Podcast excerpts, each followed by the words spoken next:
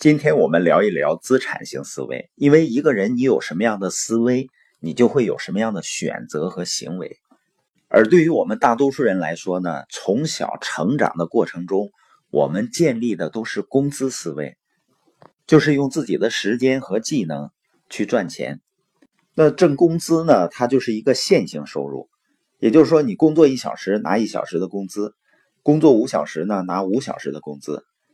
由你的工作时间来决定你的收入，那你停下来呢，你的收入也就停止了。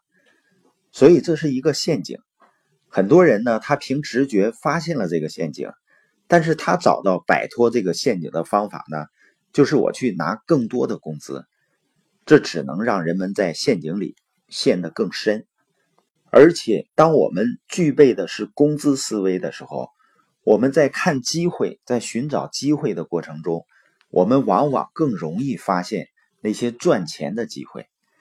但是，那些能够建立起你自己资产的机会，很多的情况下我们很难去看懂。因为工资性思维的人呢，他关注的重点就是我花了时间，我能赚多少钱；而对于资产性思维的人呢，自己挣多少钱并不重要。重要的呢，是不是能够建立起资产？那决定一个东西是资产还是负债，就是看它能不能给你带来持续的现金流。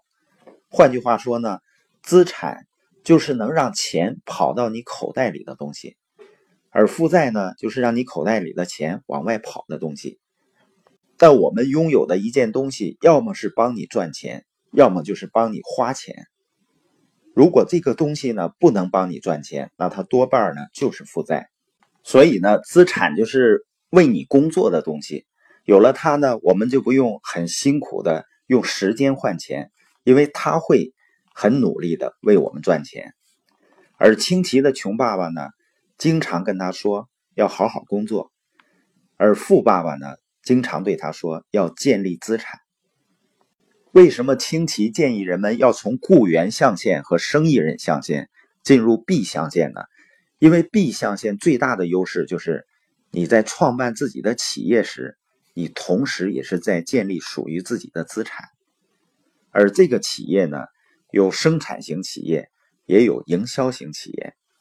当一个人有工资性思维的时候呢，他就会为了一份工作而拼命努力的赚钱。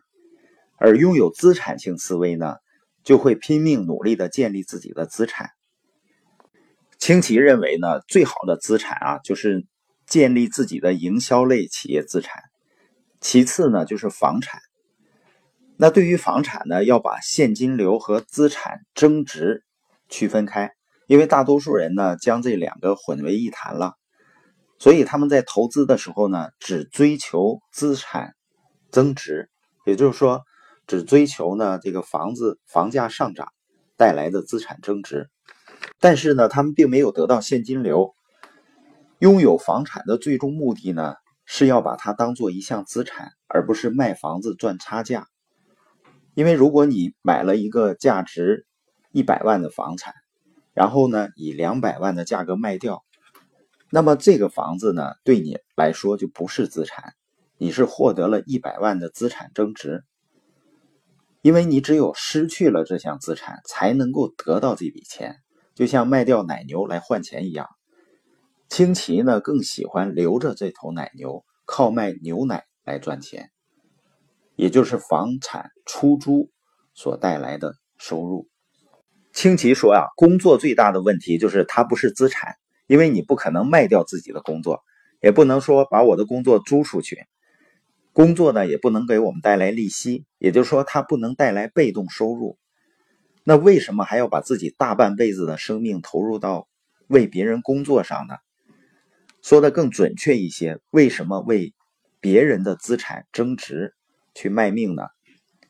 有一点是非常确定的：当你工作的时候呢，你是在建立资产，只不过呢是在建立别人的资产。